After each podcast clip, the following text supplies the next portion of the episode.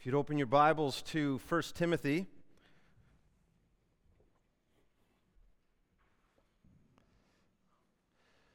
The great hope of the gospel is victory over death. That's, that's where we are going. We are going to uh, heaven and then resurrection from the dead, and then to live forever with Christ in the new heavens and the new earth. But between now and the day that the Lord takes us from this life, He has also given us instructions for how He wants us to live. And perhaps central to the life of a Christian and what God's desire is for us is that we would all be an active part of a local church.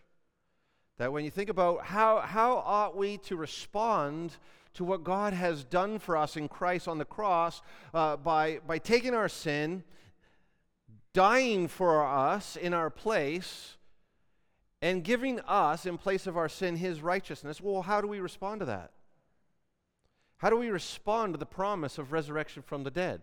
How do we respond to the promise that we will live forever in resurrected, glorified bodies in a new creation that is filled with the glory of God and the very presence of God, and that we, unlike even the highest angels, will be invited to look on the face of God.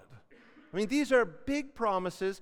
These are, are big things that God has done, which begs the question well, what, what does He want from us? And He wants faith, wants us to believe in the promises. But then He also says, I want you to find yourself in the middle of a local church. And then in that local church, this is how I want you to behave. So we've spent the last half a year taking a look at what, what, is it that God wants from us in the local church. And today we're going to wrap that up by taking a, a big picture view of 1 Timothy and 2 Timothy. Let's just pray uh, that God would help us in this task. Heavenly Father, I thank you for this church. I love this church as you love this church. And I pray that you would continue to bless us and protect us uh, as we have set our minds and our hearts to studying your word, to know what it is that you want from us, I pray that you would help us then now to do it. Uh, and we're not going to do it perfectly. We're going to trip and stumble. But Lord, by your mercy and your grace, pick us up and help us day by day, week by week, year by year to live out 1st and 2nd Timothy. Pray that you would speak through me this morning, that you would bless this church, that you would glorify yourself. Pray this in the name of Jesus. Amen. I don't know if you can remember back the very first sermon last September in this series, and the question was, well, why did Paul write the letter of First Timothy? And there's one central answer and then a secondary answer. Open your Bibles to 1 Timothy 3.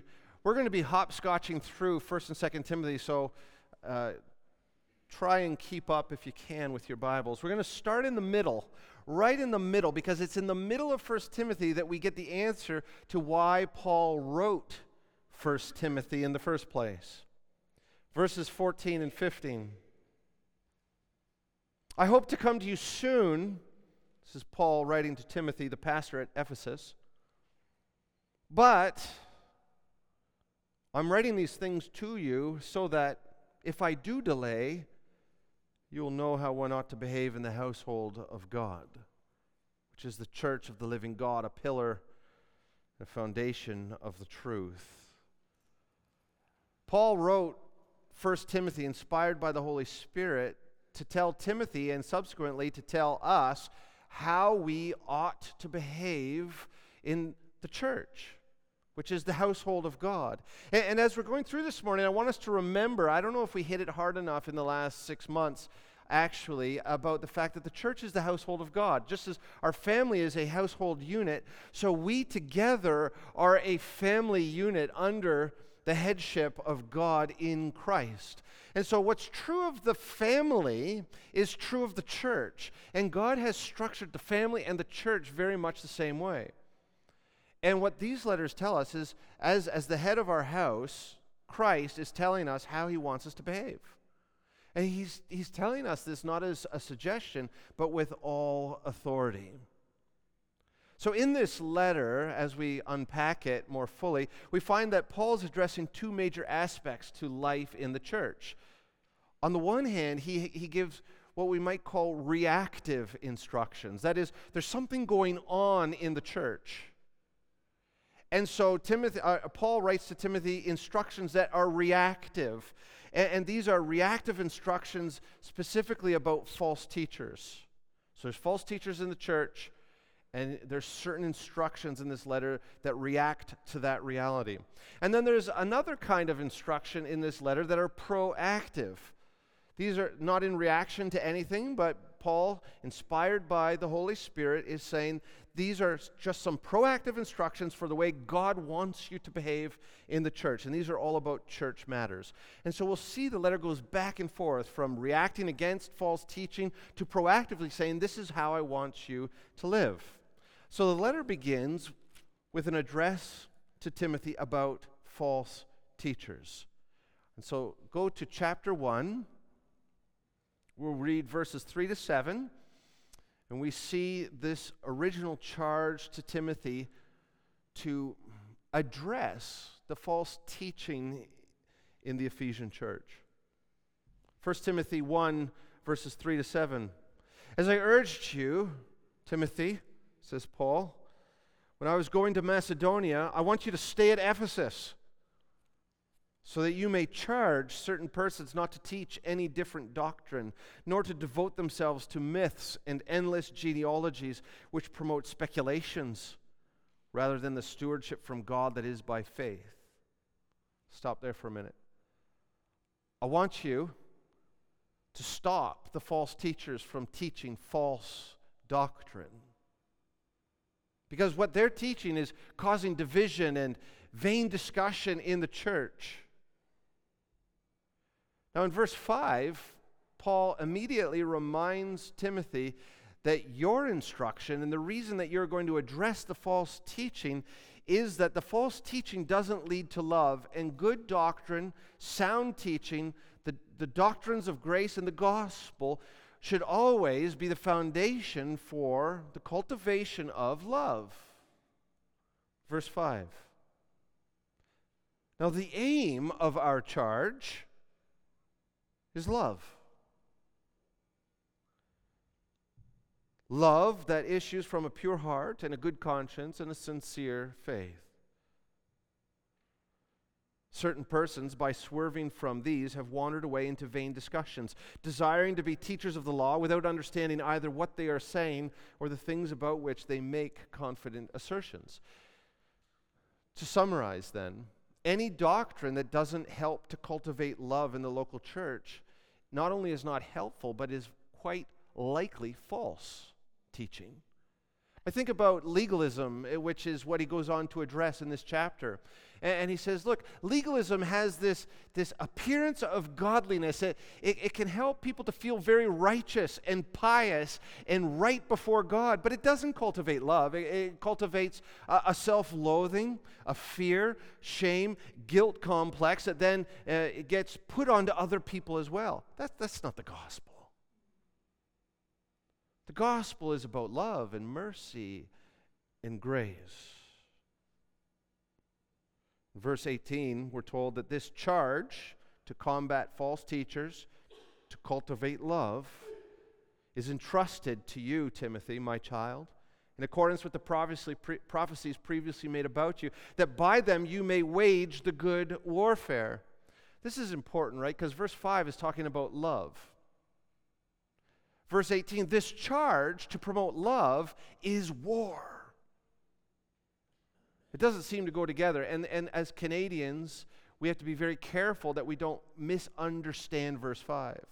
Verse 5 is not about taking the path of least resistance, it's not about tolerating whoever says whatever they say. Fighting for love is war. And so, as a church, we need to f- wage the good warfare against anything that would take us away from love. Seems like a strange combination of metaphors. Paul then, after addressing this primary foundational instruction about good teaching versus false teaching, he goes on and he says, uh, There's some things that I want you to know about life in the church. And where does he begin? Having addressed teaching, he then says, First of all, then, what? He addresses prayer. The church must be a place of prayer individual prayer, family prayer, corporate prayer. We must be a praying people. Chapter 2, verses 1 and 2 say this First of all, then, having dealt with false teaching, I urge that supplications, prayers, intercessions, and thanksgiving be made for all people, for kings and all who are in high positions, that we may lead a peaceful and quiet life, godly and dignified in every way. And that's why, ever since we read this instruction, we take time in every service to pray for people and pray specifically that they would be bold for the gospel, that people would come to faith, that the gospel would extend out from us into Barrie, into Ontario, all around the world. And so let us continue to pray for all people.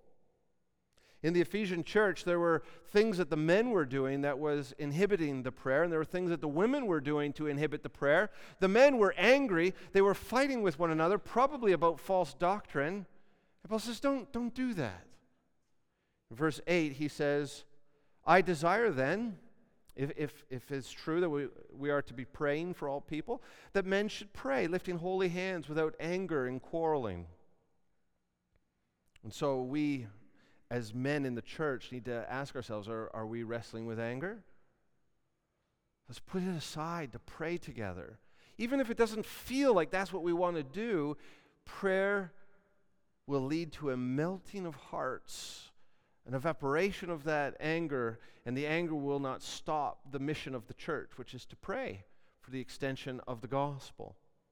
Women likewise were inhibiting the worship and prayer life of the church by not dressing modestly. And so Paul says, when you gather together, let no one be distracted by the outer beauty of a woman so that it inhibits his ability to pray. Rather, the women are to dress modestly so that when the church gathers, neither men nor women are distracted by the extravagance or the beauty of the women in the church. In verse 9 and 10, we're told, likewise, also women should adorn themselves in respectable apparel, with modesty and self control, not with braided hair and gold or pearls or costly attire, but with what is proper for women who profess godliness with good works. You see, good works don't distract the church from praying, but immodest attire does.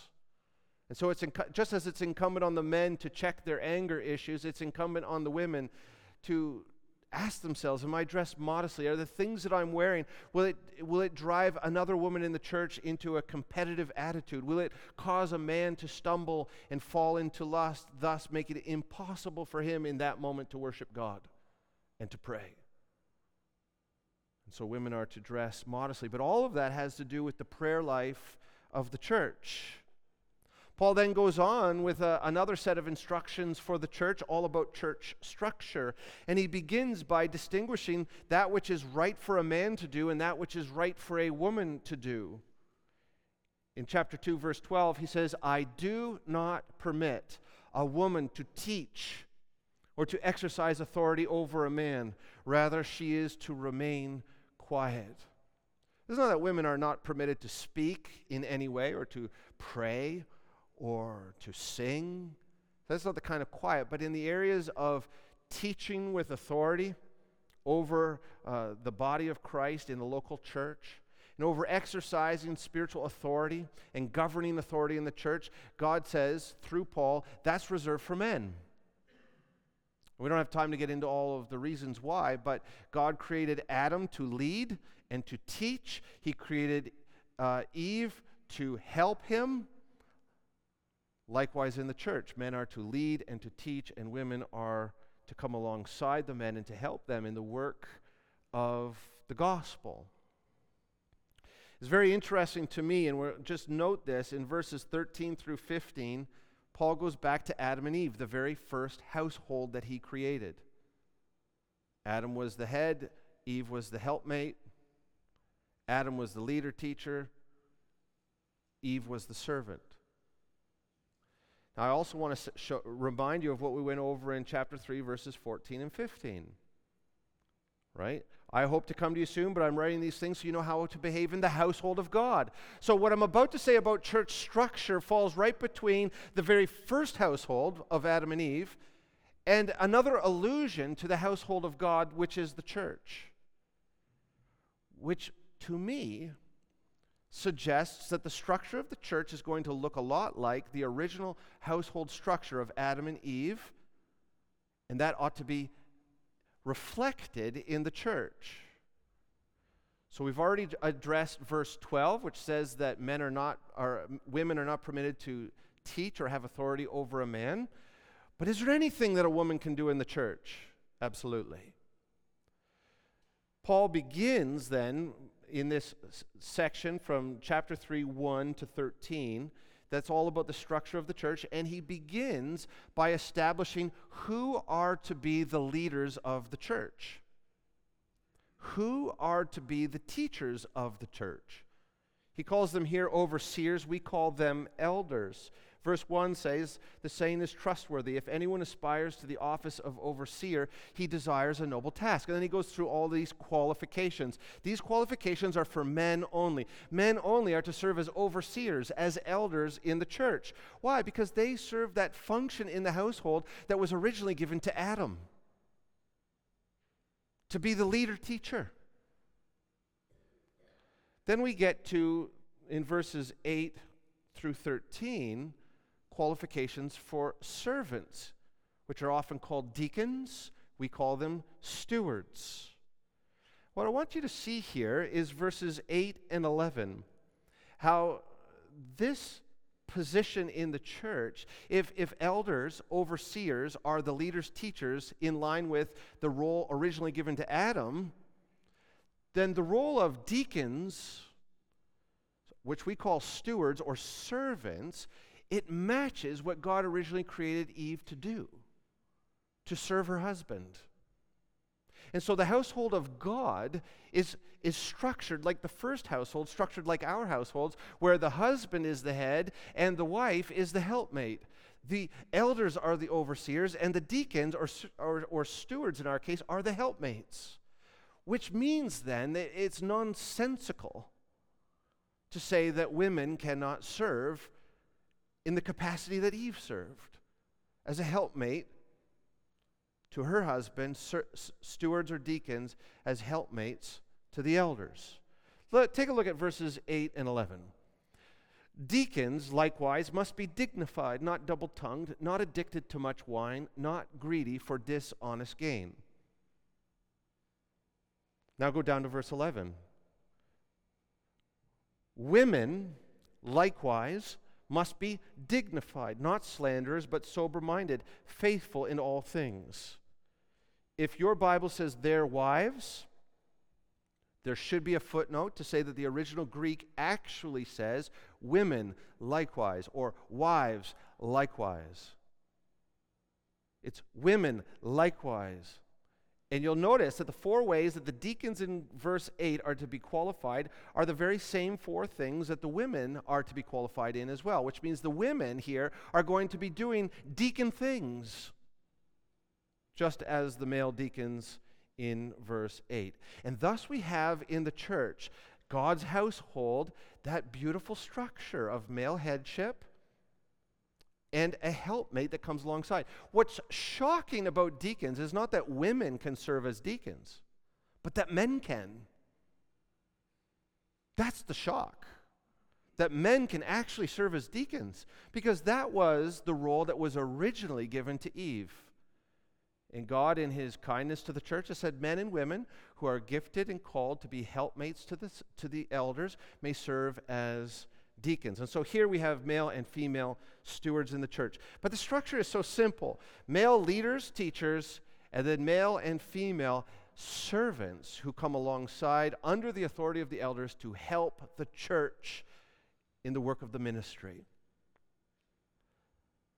Now we return. The next part of the letter is about false teachers. And it's a warning that there will be false teachers to come. Chapter 4, verses 1 to 3. Now the Spirit expressly says that in later times some will depart from the faith by devoting themselves to deceitful spirits and the teaching of demons, through the insincerity of liars whose consciences are seared, who forbid marriage and require abstinence from food that God created to be received with thanksgiving by those who believe and know the truth. Paul feels it's important to remind Timothy that even in the latter times, that is, even post Pentecost, in a spirit, Holy Spirit indwelt church, right? So the church, men and women, when we come to faith, we're indwelt with the Holy Spirit. We think, well, that would be impossible then to have false teaching. Not so. Paul says, even in the latter times where the Holy Spirit is indwelling believers, there will be people who are self deceived and will seek to deceive even those who are filled with the Holy Spirit and indwelt by Him. Paul says, you got to deal with that. You have to deal with that. And then the very next part of chapter 4 deals with the primary, or actually the job description of the pastor. And the primary focus of this job description is to teach sound doctrine. And, and we've turned the role of the pastor into something that it's not in the West. Uh, the role of the pastor is to be the primary teacher, preacher, the one who is, is given all of his time to learning the Word of God so that he is familiar with the Word of God, so that he can protect the church from these uh, insincere liars who are self deceived and deceiving. A- and it's worthwhile having a man in the church who you support financially so that he has no other job, so that he can protect the church from false teaching.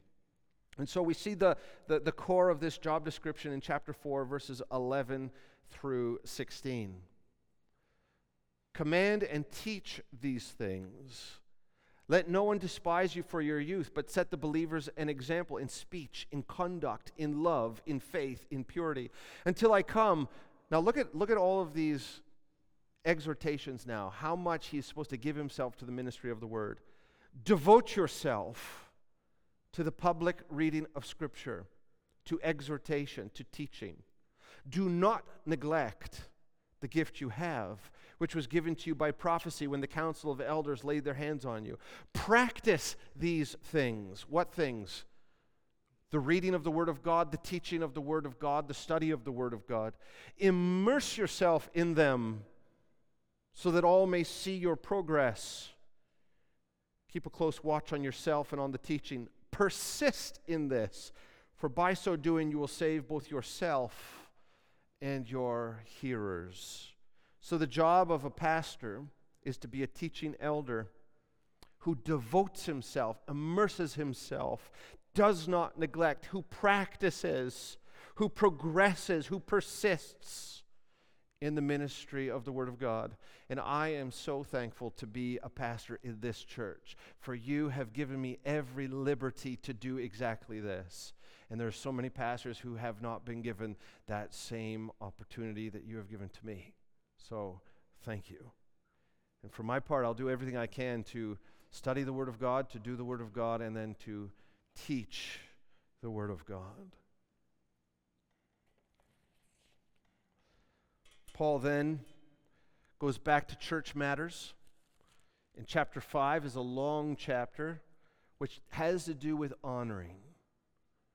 In 1 Timothy 5 3, he says, Honor widows who are truly widows. In verse 17, he says, Let the elders who rule well be considered worthy of double honor, especially those who labor in preaching and teaching. And then in chapter 6, verse 1, he says, Let all who are under a yoke as bondservants regard their own masters as worthy of all honor, so that the name of God and the teaching may not be reviled. So you see, widows receiving honor, elders receiving double honor, and masters, which would be akin to employers today, all honor. And what's the point? It's not easy to honor someone who can't take care of themselves. That's what the, uh, the widow piece is. And it, it, the, the principles go far beyond widows. The principles are for anyone in the church who has no family that can help them, anyone who cannot look after themselves, the church must honor them by looking after them. And honor has two meanings, by the way. It, it means to, to revere and respect, it also means to provide material benefit to. So you, you ought not look down your nose at somebody who can't provide for himself or herself. You ought to respect that person as a child of God, provided they are uh, a believer and there's qualifications in there. We don't just give to anyone and everyone. But if they're a part of your church, they love the Lord Jesus Christ, and they're an active uh, member of, of the household of God, look after them if they have no one else. And elders who rule well uh, are to be considered worthy of a double honor. And this just emphasizes that elders are, yes, struggle with sin like every other member in the church, but they are to aspire to a life that is above reproach. They are called by God to be an overseer of your soul. We will give an account to the Lord Jesus Christ, not just for our own life and the life of our wife and the wife of our children, but also for the life of this church. That's a burden that you don't have to bear if you're not an elder. God will not ask you, if you're not an elder over his church, he will not ask you how you cared for the souls of the people in the local church. And because of that, elders are worthy of double honor. The church is to respect, submit to, and appreciate the work of the elders of the local church. Secondly, especially those who labor in preaching and teaching, means not that, that I should receive a greater respect than Glenn and Blair, but I get a paycheck. Uh, you provide materially for me. You are of material benefit to me so that I can provide for my family. And again, I thank you for the generous uh, provision that you give to me and to our family, to my family. And then what does it mean then that uh, a slave is to give all honor to his master? Let's just stay in the realm of slaves. Like that just seems unbelievable. What does it mean? Well, what's the, what's the impulse perhaps of a slave? To rebel against the master, perhaps. Maybe not totally, but at least in his heart to say, you know, you, you don't have any authority over me. You have no power over me. But what God says here is if you are a slave, and you have to remember, we don't have time to get into it, but this is not the American experience of slavery. This is the Roman experience of slavery, which is not identical. So this was the social safety net in Rome. So that if you were in debt and you couldn't pay off your debts, you couldn't look after yourself, that, then you would indenture yourself to a master and he would provide for you everything that you need. And so it's, it's different than our understanding of slavery in, the, in America. Uh, but even still, it would be hard to give all honor. But what does it mean? It means that you live. Your, your whole reason for living is to be of benefit to your master. And that translates over to employees and employers. If you're employed by someone, they are providing you with material benefit. They're enabling you to uh, put food on the table, clothes on your back, a roof over your head. And so, what God says is your whole reason for living, especially when you're at work, but even when you're not at work, is to be of benefit to your employer, to show him or her the proper respect that is due, and to work hard. Paul ends his letter by going back and addressing false teachers again. Do you see how important this issue of false teaching is? He starts with it, he, he repeats it in the middle, and he goes back to it at the end, which means we better be on guard against false teaching. In chapter 6, verses 3 to 5, he says that there are going to be problem people in the church, and they must be dealt with. You can't just put a blind eye to these people who are causing divisions, especially when it, they are maligning the teaching of the Lord Jesus Christ. Take a look there at chapter 6, verses 3 to 5. If anyone teaches a different doctrine and does not agree with the sound words of our Lord Jesus Christ and the teaching that accords with godliness, He's puffed up with conceit. He understands nothing. He has an unhealthy craving for controversy and for quarrels about words. which produce envy, dissension, slander, evil suspicions, and constant friction among people who are depraved in mind and deprived of the truth, imagining that godliness is a means of gain. These are tough verses. I'm not going to repreach them. But the whole point uh, when, when I did preach them is that it's not always easy to distinguish between who are, who are right and who are wrong. Who, who are the problem people? Do we actually have to blame someone? And the answer is yes. Sometimes you have to say, You're, you're a problem person. And, and you either repent of, of what you're doing or you, you have to go. And the way that you identify these people is that they will be puffed up with conceit. They'll not properly understand the gospel. They will crave controversy. They, they will always be stirring up conflict and division in the church. And they'll quarrel not about the big ideas, but about words. These problem people will be filled with envy, that is, uh, uh, an unhealthy competition, dissension. They'll refuse to submit to the leadership of the church. They'll slander people. They'll, they'll have evil suspicions, always thinking the worst of others, and they will cause constant friction. Some of them won't be saved, they'll be depraved. Some of them will be confused, that is, they'll be deprived. And some of them will think that just by being a part of the church is some way that they can please God, that there's a means of gain just by going through the motions.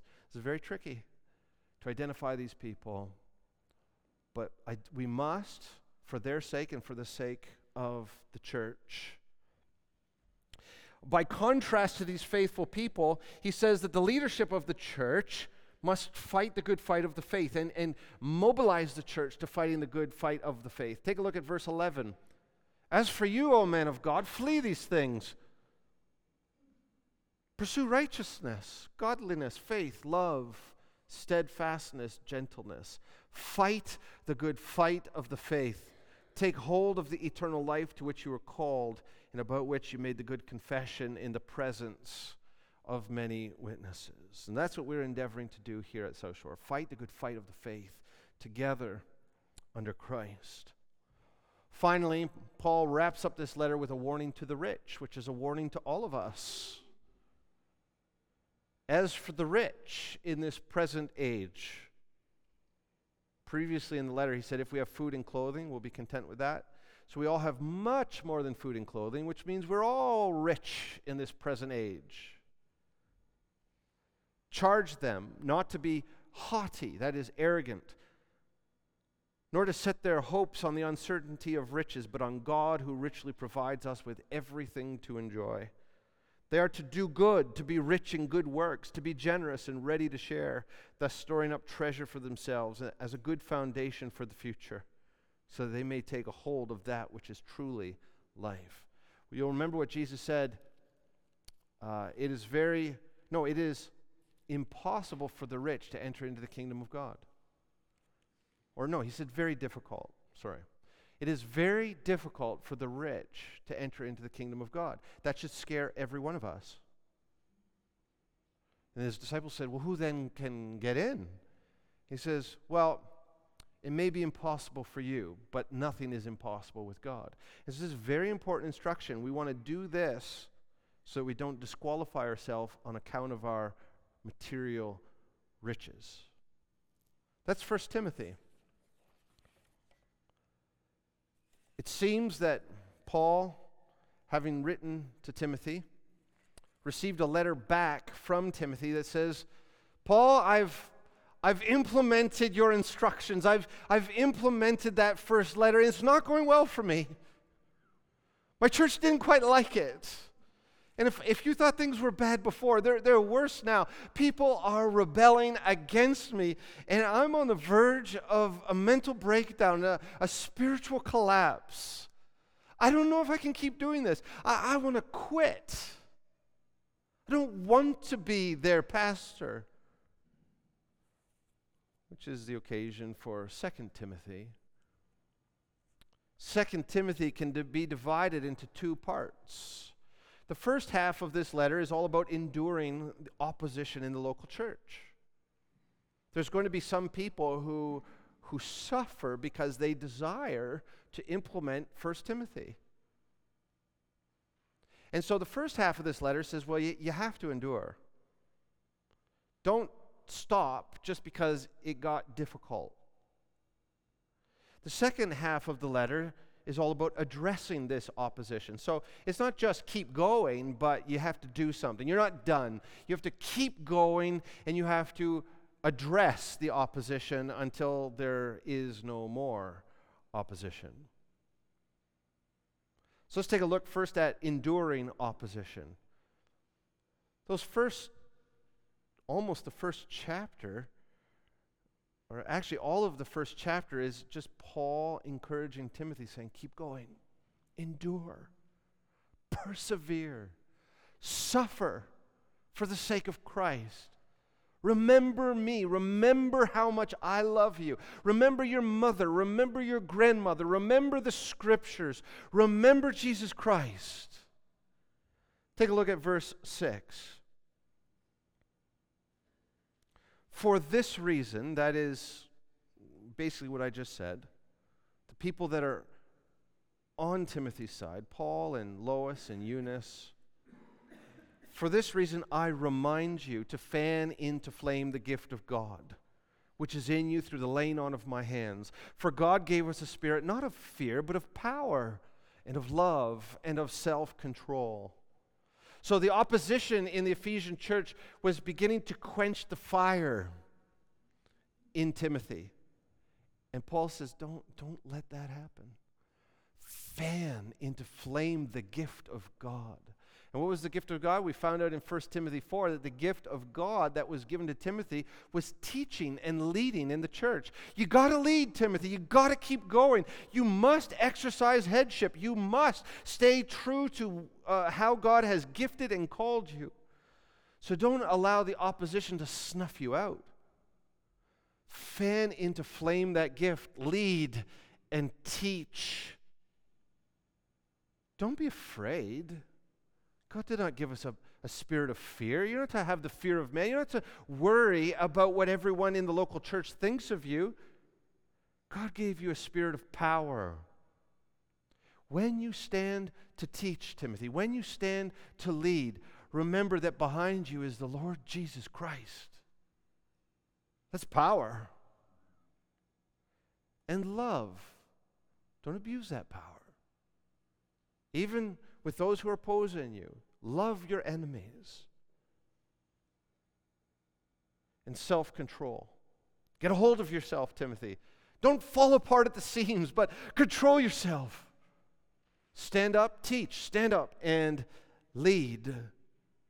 And then he says uh, in verse 15, You are aware that all who are in Asia, and Asia is not what we think of Asia, but it's at Asia Minor where Ephesus was the main church. You're aware that everyone in Asia, Ephesus included, turned away from me, among whom are even Phygelus and Hermogenes. And I read those two names as uh, even those two guys. I, we never would have dreamed in a million years that they would abandon me, but they did. So the first part of, of enduring opposition is keep going. Then he transitions in, chap- in chapter 2, verse 1, and he reiterates basically verse 1 is a summary of chapter 1. You then, my child, be strengthened by the grace that is in Christ Jesus. And then he, he transitions his letter and he says, You got to get busy. Don't just sit as a, a, a puddle at home feeling sorry for yourself. Get busy doing the work of, of a minister of the gospel. Make disciples. Take a look at verse 2. What you've heard from me in the presence of many witnesses, entrust to faithful men who will be able to teach others also. Faithful men. I, I think we've debated this a little bit in our discipleship groups, but primarily what it means there in context is in light of all of the people who are opposing you, uh, are they saved or not? Well, I don't know. But some of them probably are not saved. Some of them are probably confused and they are saved. That's not what this faithful men thing is all about. It's about find people who don't oppose you and disciple them. Run with the people that want to run with you and forget about everybody else. You got to find the people who are on side, the people who are not a thorn in your side, the people that, who are not trying to fight you at every corner, and invest in them. If anyone wants to be invested in, invest in them. Make disciples of anyone who wants to be discipled. And don't worry about the people who don't want to be discipled. Finally, in this first half, we have stay focused. It's so easy when a church is in conflict, when it, when it seems to be ripping apart. It's so easy to lose focus uh, uh, what really matters. Uh, and I've been through that in, in ministry over the last 13 years. You start worrying about things that matter very little compared to what matters the most. And so at the end of chapter 2, he says, You got to stay focused. If you're going to see this through, you can't be distracted. You see, that's exactly what the enemy wants to do. If he, if he can't rob us of our salvation, which he can't, he just wants to disturb us in the local church. Well, don't let him. Verse 8 stay focused. Remember Jesus Christ. Stay focused. Remember Jesus. Remember what he did on the cross. Remember that he is risen from the dead. Remember that he's the offspring of David as preached in my gospel. And then Paul goes on to say, Look, it's because I remember Jesus Christ and preach this gospel that I'm chained and I'm about to be executed. But I know that no one can chain up the gospel, no one can execute the gospel. So you run your race until this world snuffs you out, but know that everything that you've poured into the gospel of Jesus Christ will endure past you because, because God has raised Jesus from the dead. He has seated him on David's throne. Jesus will return to reign as king forever and ever. Focus on that and keep going. Finally, 2 Timothy finishes with a, a, a series of instructions about how we are to address opposition. All opposition in the church must be addressed by the Word of God. Uh, it's tempting at times to use our own wisdom or to allow politics in the local church to solve the problems. Well, that person, you know, is an important part of the church or whatever, so we're going to side with them. No. All conflict needs to be addressed by the Word of God without partiality. We see in chapter 2, verses 15 to 17. Do your best to present yourself to God as one approved, a worker who has no need to be ashamed, rightly handling the word of truth.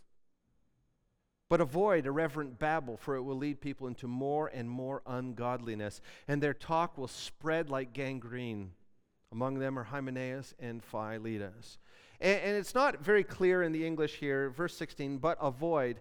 But, but the imagery there is of gangrene, and we talked about how the driving metaphor here is that of a compassionate doctor who wants to save the life of a patient who has gangrene. And so this, this word that is translated avoid, it has the connotation of cutting off.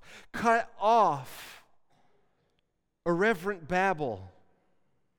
Cut off the people who are causing the conflict. Amputate the limbs that need to be amputated for the sake of the patient, for the sake of the body.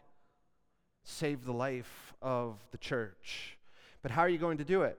Well, make sure you do everything you can to be a worker who's approved by God, who rightly handles the word of truth. Make sure if you're going to go into that operating room with a scalpel to do uh, a very serious surgery to the local church, Make sure that your scalpel is the Word of God.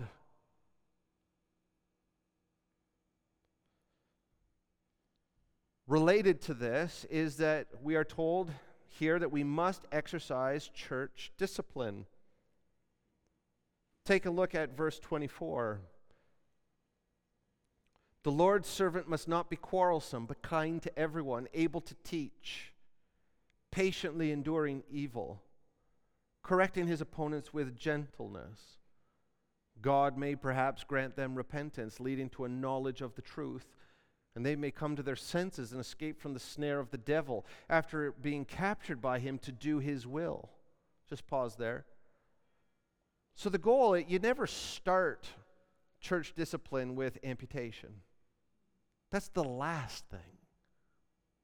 The Lord's servant must be uh, not quarrelsome, kind, teaching, patient, enduring evil, gentle, all these things. The goal of church discipline is repentance, restoration, inclusion. That's the goal. But that's not the end of this passage. Chapter 3, verse 1. But understand this. I mean, Paul's being very clear, right? But, underscore this, understand this. Don't neglect this reality. In the last days, there will come times of difficulty. And then he gives 19 character qualities that you might expect to find in the local church. And then at the end of verse 5, he says, Avoid such people. What he means there is break fellowship with such people. He's not saying just pretend that you don't see what they're doing. Avoid them, remove them from the church.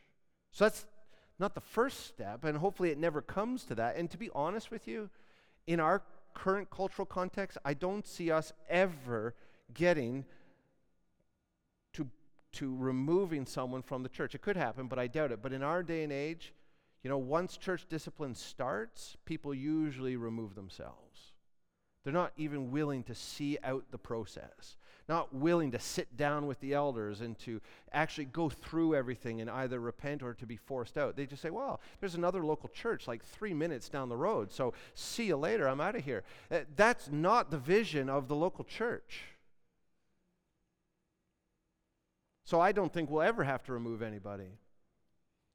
Uh, but people self amputate all the time, which grieves me.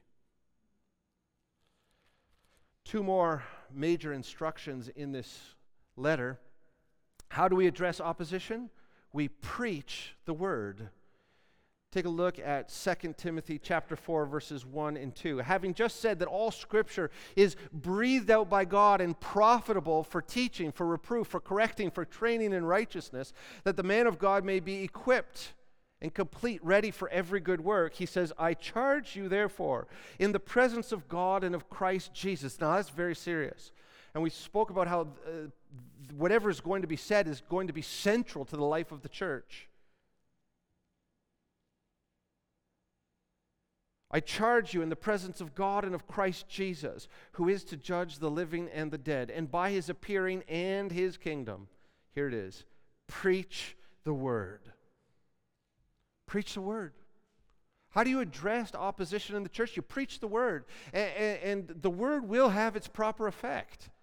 It will change people, or it will repulse people.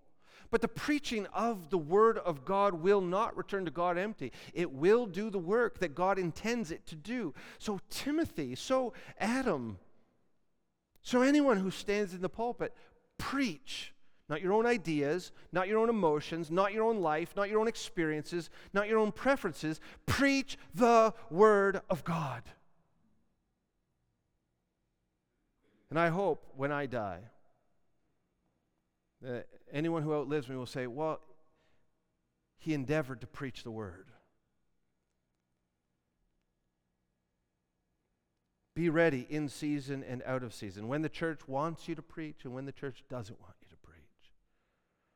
when the church is growing, when the church is shrinking, when the church is united, when the church is in conflict. Be ready in season and out of season. When you are feeling close to God, Timothy, and when you're feeling far away from God, stand up there and preach the word. Reprove, rebuke, and exhort with complete patience and teaching. And finally, Paul ends his letter, as we ended it last week with this exhortation Church, we must stand together and work together in the grace of the Lord.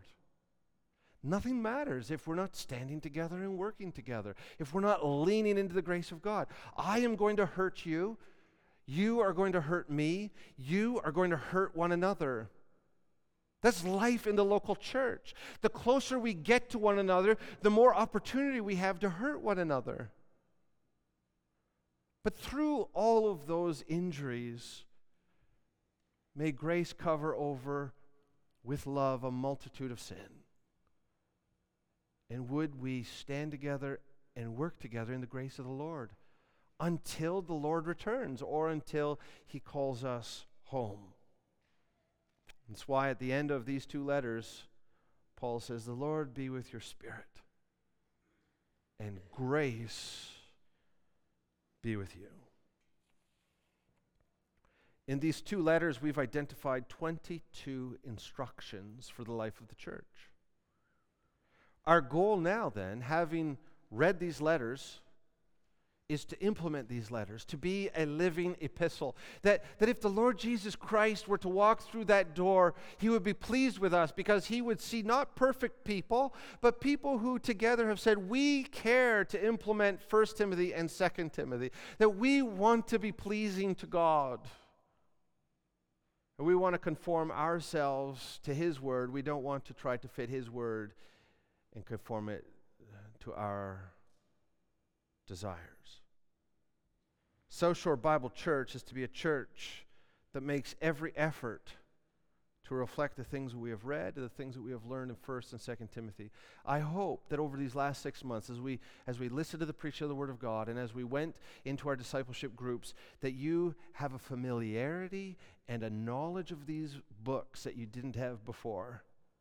And I'm confident that God will bless us for our efforts, that He has established a strong foundation. We are ready to welcome new believers in here, to, to, to disciple them in the gospel of Jesus Christ. And so we are the core of this church. And it is up to us to carry this banner forward, not to fight, but to stand together, work together, and to invite God to do a great work in us and through us and among us. And I believe that He will. I love this church. I love you. I am so pleased to be your pastor. I hope you love one another, and I hope that you are pleased and, and glad to be a church that takes seriously 1st and 2nd Timothy. Let's pray.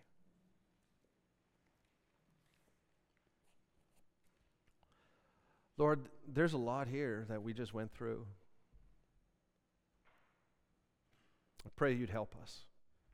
Help us to be a living epistle, pleasing in your sight. In your name we pray. Amen.